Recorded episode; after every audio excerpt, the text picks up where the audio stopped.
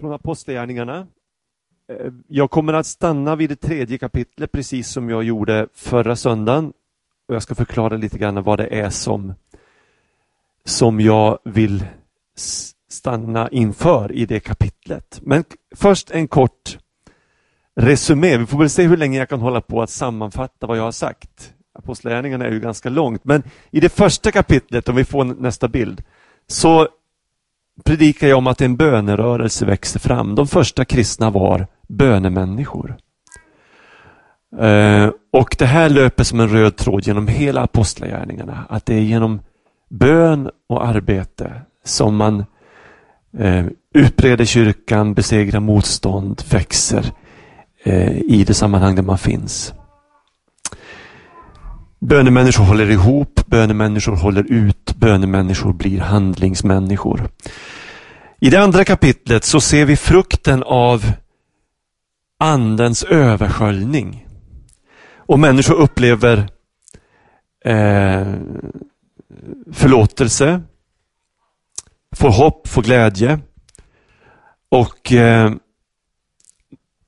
vi ser också hur anden är liksom den här stora attraktionskraften, som magneten som drar människor till den kristna gemenskapen.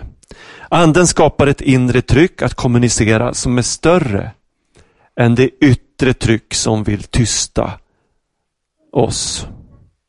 Anden ger oss kraft. Anden gör oss trovärdiga, anden gör oss kommunikativa och anden gör oss var och en till ledare i det sammanhang där vi finns. Mod att träda fram. Mod att våga göra skillnad.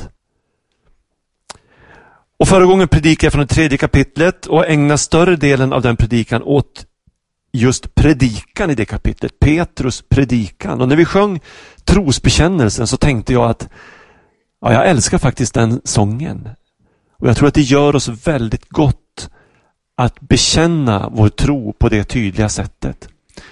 Och den sång vi sjöng stämmer väldigt väl överens med den predikan som Petrus håller i det tredje kapitlet. En lam har blivit botad och som ett resultat av det får Petrus möjlighet att undervisa. Och han visar på evangeliets universella giltighet. Evangeliet är gränslöst. Det gäller alla människor i alla tider, de som har funnits, de som finns, de som kommer att finnas och det gäller hela skapelsen. Jesus har uppstått och därför lever vi i en fullständigt ny verklighet, en ny begreppsvärld.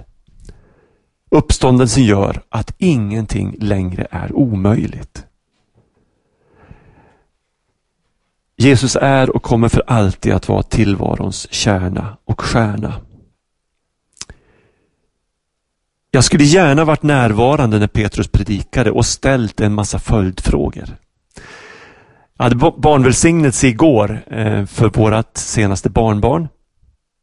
Eller jag var på barnvälsignelse rättare sagt, jag, jag talade lite kort där. Och då citerar jag bland annat bibelord där det står att Se till att ni inte föraktar någon enda av dessa små, för er himmels, eh, deras änglar ser alltid vår himmelske faders ansikte. Och så tänkte jag, varför finns inte lärjungarnas följdfrågor med? För jag hade haft massor med frågor att ställa till Jesus efter ett, ett sådant uttalande. Berätta, förklara mer. Jag vill se sammanhanget. Vad menar du med att deras änglar ser Guds ansikte jämt? Hur funkar det? Men vi får bara den korta sanningen. Ehm, och därför behöver vi liksom fundera lite kring det vi läser. Jag ska alltså ägna mig åt det tredje kapitlet idag igen.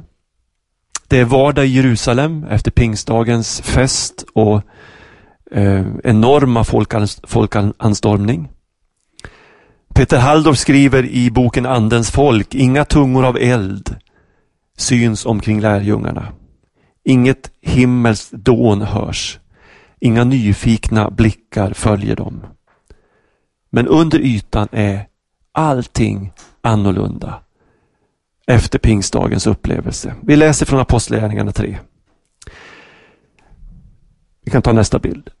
Petrus och Johannes gick upp till templet vid tiden för eftermiddagsbönen. Då bars det dit en man som varit lam från födseln och som man varje dag brukade sätta vid en ingång kallad Sköna porten så att han kunde tigga av dem som besökte templet. När han nu fick se Petrus och Johannes på väg in bad han om en allmosa.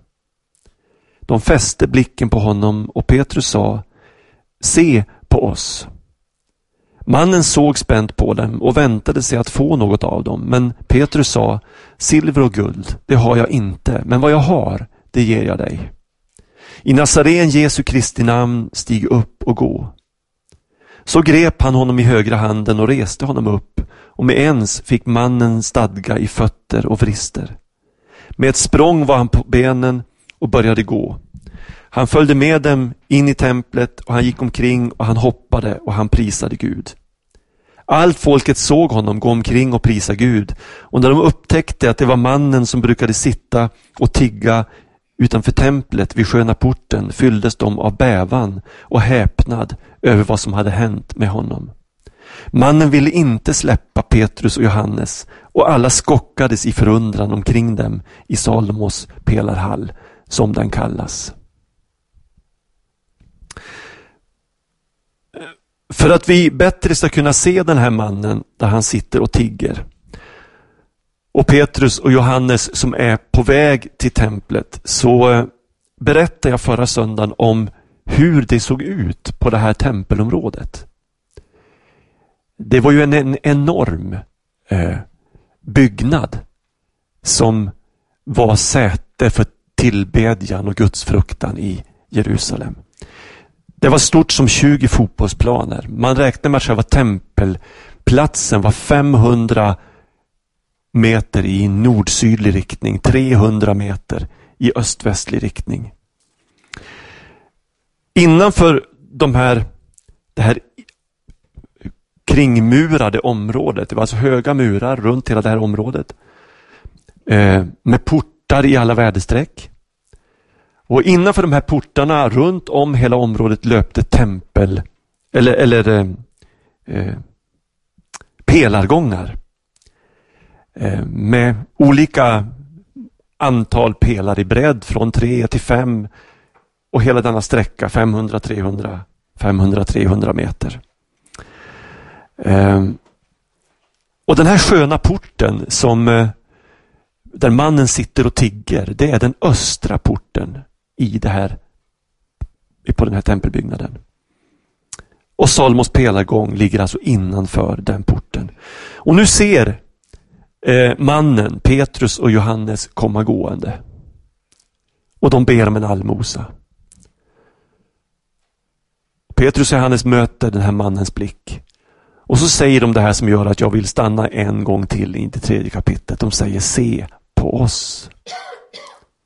Silver och guld har vi inte, men vad vi har, det ger vi dig. Så tar de honom i handen och reser honom upp.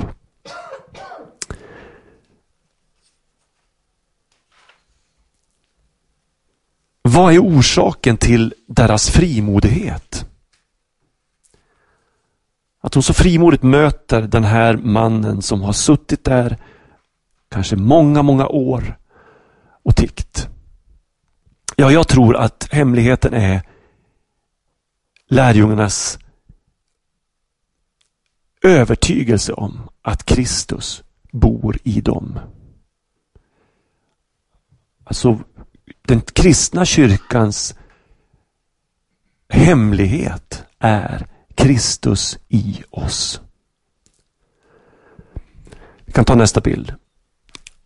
Från och med pingstdagen så framträder lärjungarna som Kristus i världen, som Kristi kropp i världen. Och Den här tanken utvecklas sen genom eh, breven i Nya Testamentet. Vi är Kristi kropp i världen. Petrus, Johannes och de andra lärjungarna kommer de närmaste årtiondena att inte bara genomsyra romarriket med, med sin närvaro, utan med Kristi närvaro. Deras kallelse är inte bara att tala om Kristus, utan att faktiskt vara Kristus i världen. Och Det här verkar lärjungarna vara helt införstådda med. Vi är Kristus i världen. Och det är vår kallelse. Och Den som gör detta möjligt, det är den helige Ande. Andens närvaro, Andens gåvor verksamma i församlingens liv. Det är Anden som ger dem kraft att leva ut sin nya identitet som Kristi kropp. Utan Anden blir de och den kristna församlingen genom hela historien bara en karikatyr. Som någon har sagt, vi kan bläddra tillbaks, bläddra tillbaks. Utan anden stannar Kristus i det förflutna. Utan anden är kyrkan bara en organisation. Liturgin besvärjelse. Auktoriteten dominans och missionen propaganda. Och jag säger, vi kan aldrig någonsin överdriva vårt beroende av den helige Ande. För det är bara tack vare den helige Ande som vi kan säga Kristus i oss. Det är anden som gör detta möjligt. Därför säger lärjungarna till den lame, se på oss. Det handlar inte om stöddighet. Det handlar inte om högmod. Det handlar inte om, om hybris på något sätt. Utan de har förstått det inre Kristuslivets genomslagskraft. Vi ska också komma ihåg att lärjungarna kunde inte gå omkring och, och, och liksom sträcka handen till varje lam och säga res dig upp och gå. Den här mannen hade ju suttit där i många, många år. Han var, han var 40 år gammal, hade varit lam sedan födseln. Vännerna bar dit honom som de brukade göra. Så antagligen hade både Jesus och lärjungarna passerat den här mannen många gånger tidigare. För det här var ju en plats dit de ofta gick. Han brukade sitta där. Det innebär att det var något särskilt med den här gången. Petrus upplever en inre maning. Han får en nådegåva av den helige Ande. Och kanske kan man också säga att den lame mannen får en nådegåva. Eh, därför säger han, vad jag har, det ger jag dig. I Jesu namn, stå upp och gå. Alltså lärjungarna gör det de många, många gånger har sett Jesus göra. Och de håller nu på att lära sig det här med att vi gör bara det vi ser Fadern göra. Alltså det vi får maning till. Det som anden inspirerar till. Kristus i oss. Lärjungar liknar sin mästare. Vi kan ta nästa bild. Och Jag ska ägna resten av predikan åt vad det är som kännetecknar lärjungaskapet. Lärjungar liknar sin mästare. Eh, vi kan ta nästa bild. Lärjungaskapets högsta målsättning är att bli lik Jesus. Så här skriver Paulus i Romarbrevet 8. Till dem han i förväg har utvalt har han också bestämt till att formas efter hans sons bild, så att denne skulle vara den förstfödde bland många bröder. Där man i förväg har utsett har han också kallat och där man har kallat, dem har han också gjort rättfärdiga och de han har gjort rättfärdiga, de har han också skänkt sin härlighet. Vad innebär nu detta? Om Gud är för oss, vem kan då vara mot oss? Att bli och vara en kristen handlar först och främst om precis det här. Det handlar om att formas efter Jesu bild. Och det måste innebära att en kristen människas blick först och främst vilar på Kristus. Inte på sig själv, inte på behoven runt omkring, utan på Kristus. Se på Jesus så att ni inte tröttnar och förlorar modet. Så skriver Hebreerbrevets författare. Se på Jesus.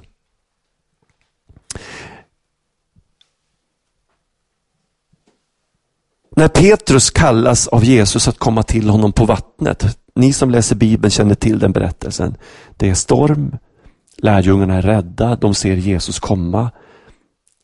Och Jesus kallar på Petrus att han ska komma till honom på vattnet. Och Petrus kliver ur båten och går på vattnet.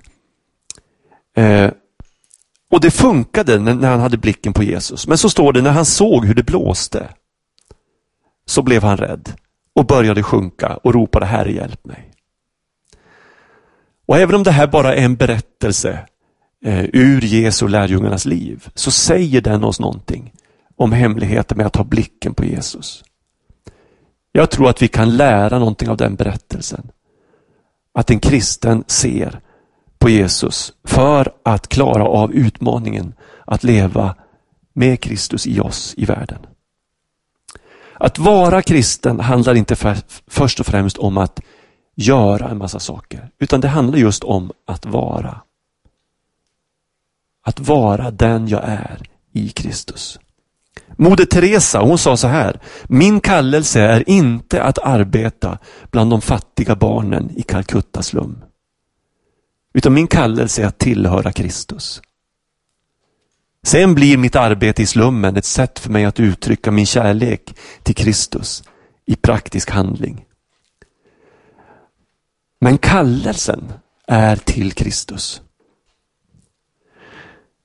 Kristna människor känns främst igen på sina liv. Och då kommer vi till nästa eh, kännetecken. Lärjungaskapets viktigaste sysselsättning, det är att umgås med Jesus.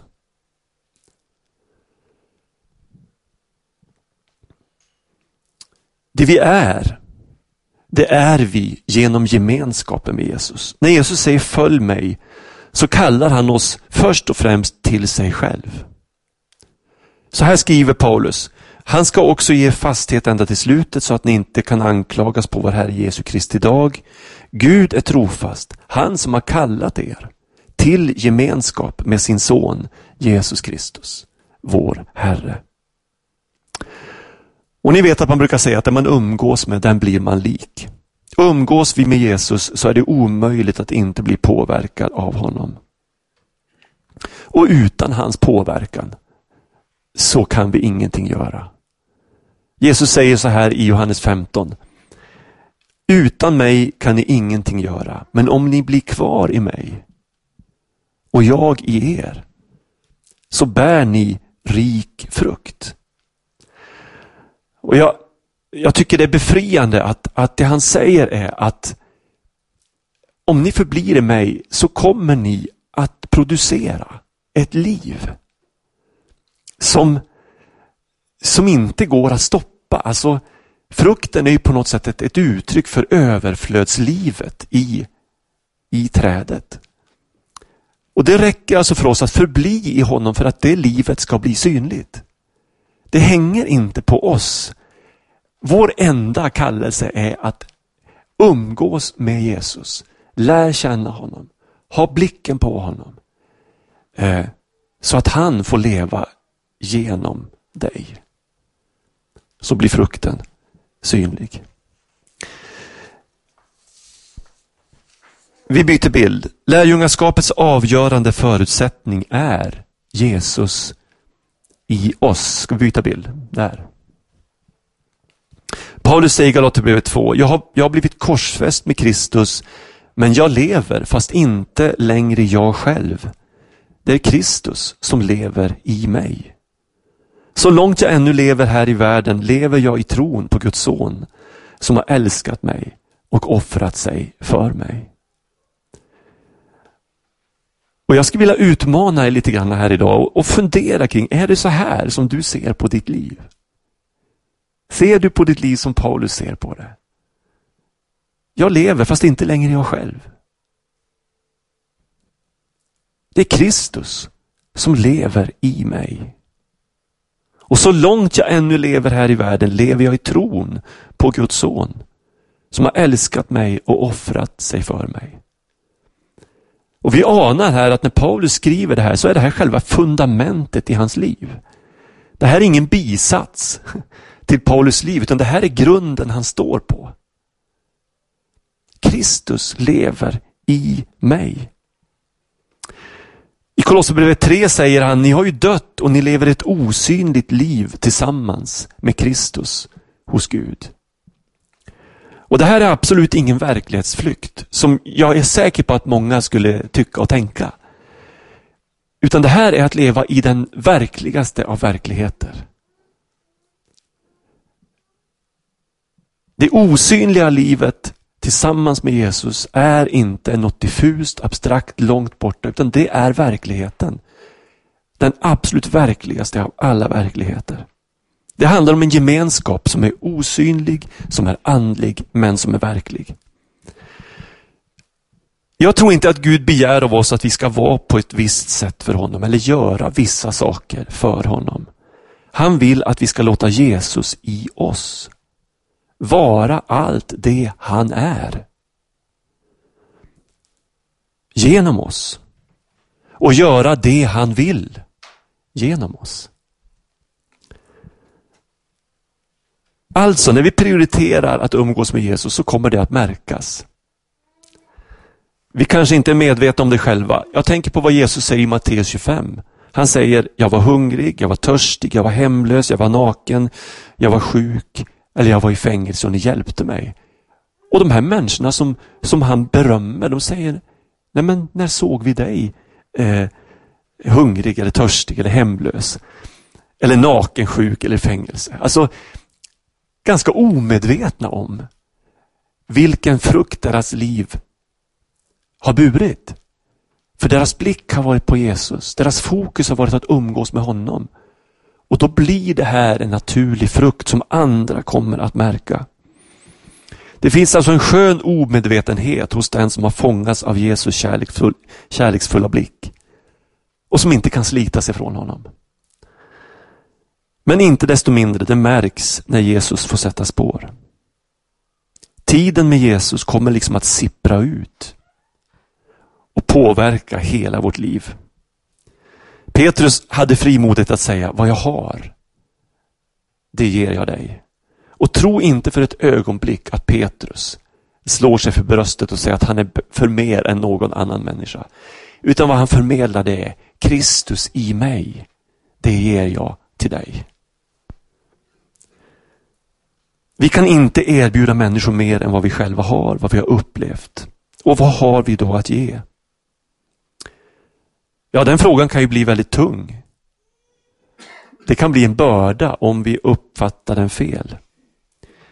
Men jag tänker mig att Gud alltid frågar, vad har du i huset? Vad har du, vad, vad har du som jag kan få ta tag i? Som jag kan få välsigna? Han utgår från det vi har, inte det vi borde ha.